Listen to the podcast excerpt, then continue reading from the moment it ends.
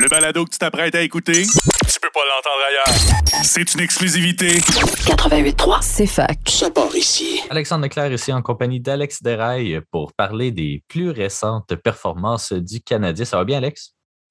Bien sûr, ça va bien. Et toi?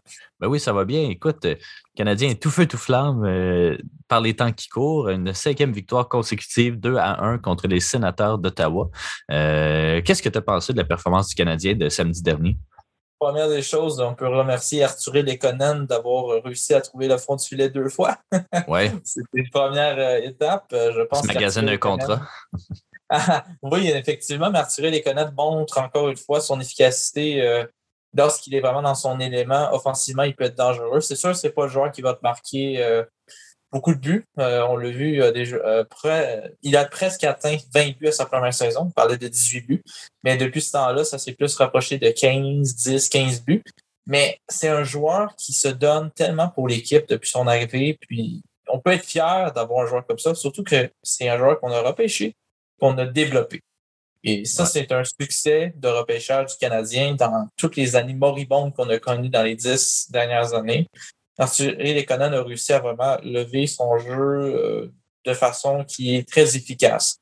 Et on l'a vu marquer deux buts de façon, euh, deux beaux buts, deux buts importants. Puis Andrew Hammond, le gardien de but, écoute, euh, il n'avait pas joué dans la Ligue nationale pendant plus de 1800 jours. Et puis arrive avec deux matchs, il gagne les deux matchs avec le Canadien. Il semble vraiment amener une euh, stabilité devant le filet avec euh, Samuel Montembeau. Bien évidemment, on le sait que euh, du côté de Allen, il a recommencé à patiner, mais je me pose des questions sur l'avenir de cette équipe-là, puisque cinq victoires d'affilée, là, la philosophie a changé depuis même pas dix derniers matchs. Martin Saint-Louis débarque avec une philosophie qui est complètement différente que Dominique Ducharme. Le- le- les matchs sont vraiment pas. C'est pas du tout pareil, là. Vraiment pas, là.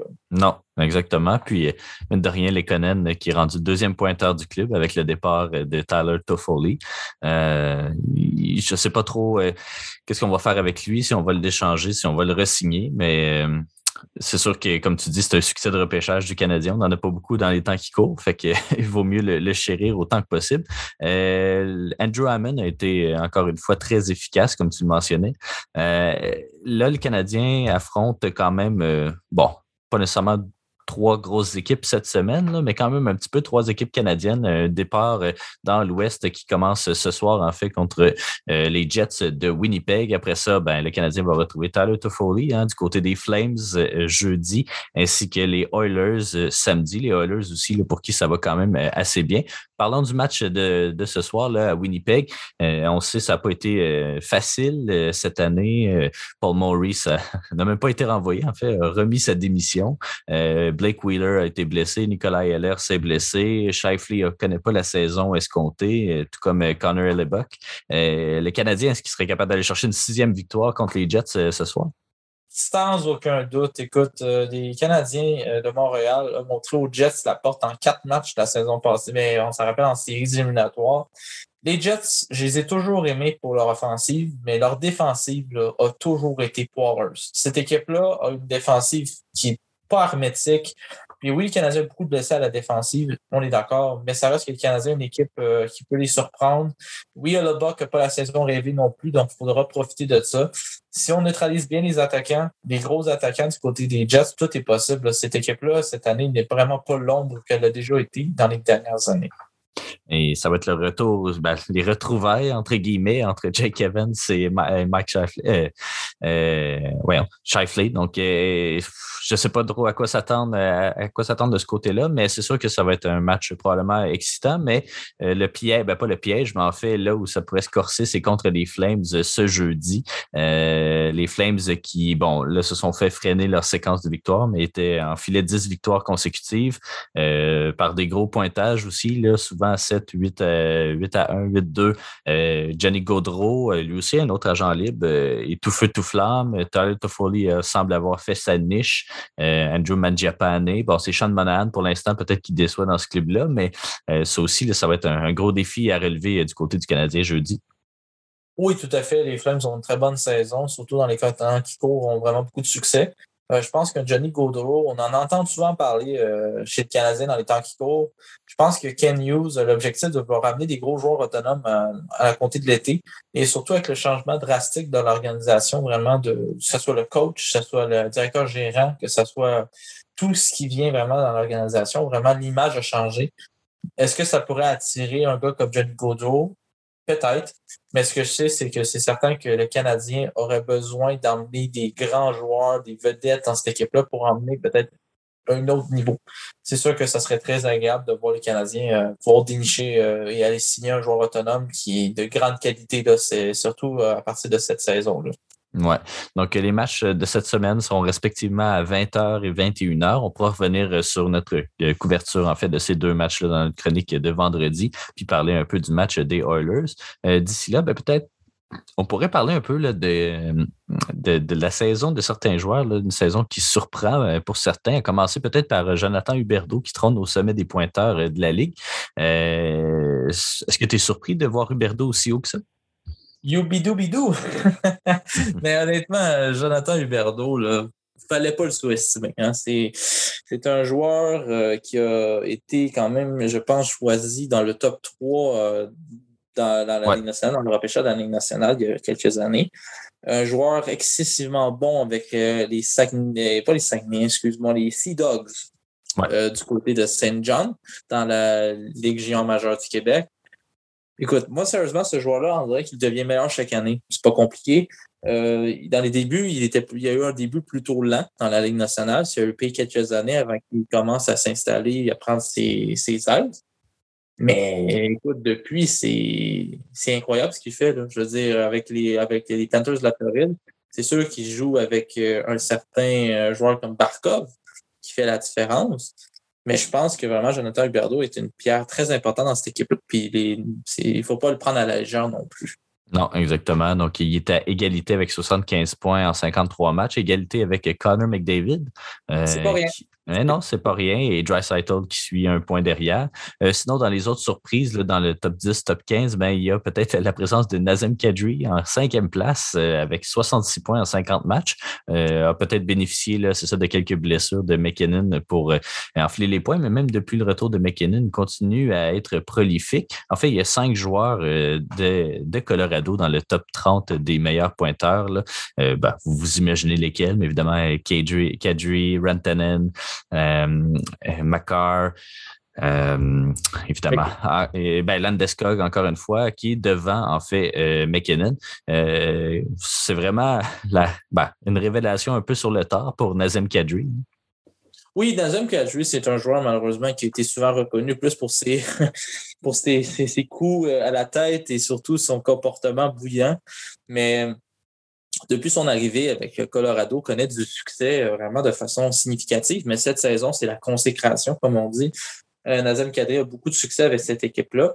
Mais je pense aussi que Nazem Kadri a confiance en ses moyens, euh, évite davantage le banc des punitions. Je pense qu'il sait maintenant qu'il peut utiliser davantage son talent. C'est vraiment ce qu'on reprochait à Nazem Kadri. C'est un joueur très bon, mais très pénalisé.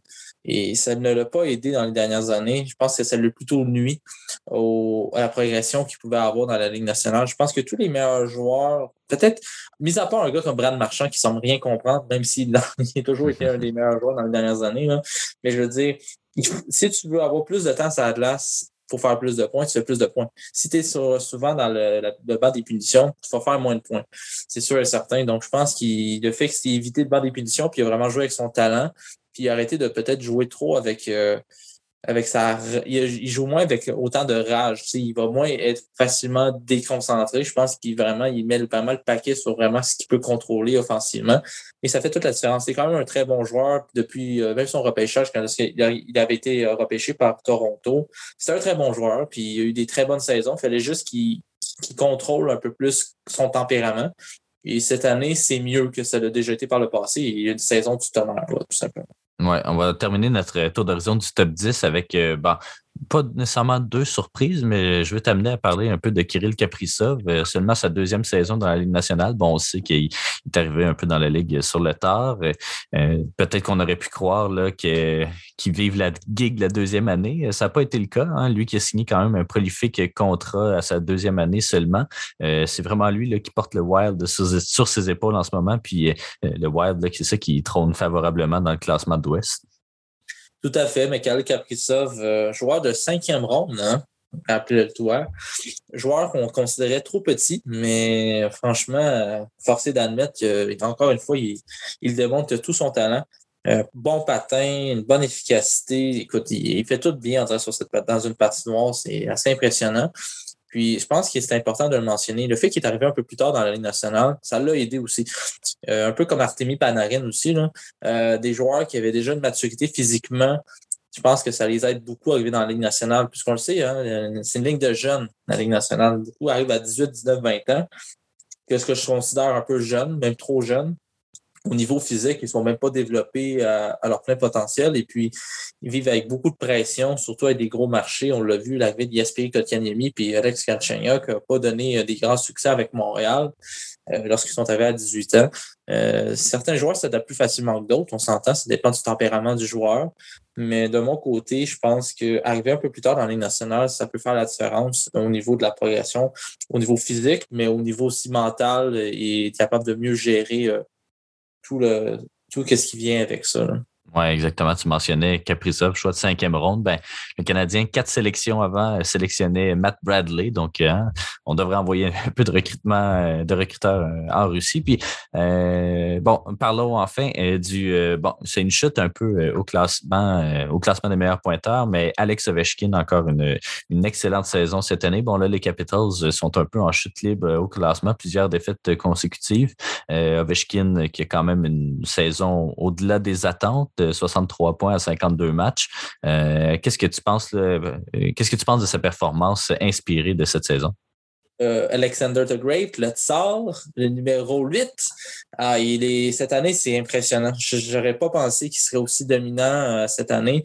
On dirait qu'à chaque fois qu'il pense, je pense qu'il devient trop vieux, un peu trop vieux, il surprend encore. Tu sais, faire 63 points à l'âge qu'il est rendu à 52 matchs, il y a encore du jeu à donner, puis il, encore, euh, est capable encore d'en donner. C'est sûr certain que, dommage pour lui, les Capitals vont beaucoup moins bien dans le temps qui court et puis connaissent de plus en plus des saisons euh, difficiles. Je pense que le meilleur des Capitals est rendu en arrière de nous. Au moins, pour Ovechkin, la constellation vient, fait, vient du fait qu'il a la Coupe Stanley au moins au moins une fois en 2018, rappelle-toi. je pense que c'est la différence. Je pense que cette équipe-là est vieillissante. Backstrom a été blessé une bonne partie de la saison. TJ Oshie n'est plus euh, peut-être euh, autant dominant qu'il a déjà été. Euh, cette équipe-là a beaucoup de plus de joueurs qui vieillissent. Lui aussi, il n'est plus aussi jeune. Donc, il y a des changements qui doivent venir du côté des Capitals parce que je pense que les joueurs sont, un peu plus. ils ont besoin d'emmener de la jeunesse. Je pense que la jeunesse du côté Capitals, offensivement, ils devraient en avoir un peu plus. Je pense pas qu'il y a vraiment de joueurs qui ont réussi à, qui vont remplacer en ce moment Backstrom ou Ovechkin faudra y penser éventuellement les remplacer. Euh, Kuznetsov est très bon, mais on n'est pas dans la même trempe là. Il y a Anthony Manta euh, qui a été blessé lui aussi une bonne partie de la saison. Donc, on a tendance à l'oublier, mais bon, ce serait bien de le voir à l'action à son retour. Alex, c'est tout le temps qu'on a. Je te souhaite bon match et puis on s'en reparle euh, vendredi de ces deux matchs du Canadien dans l'Ouest. Il va falloir se coucher tard. Merci beaucoup. merci, bon match à toi aussi.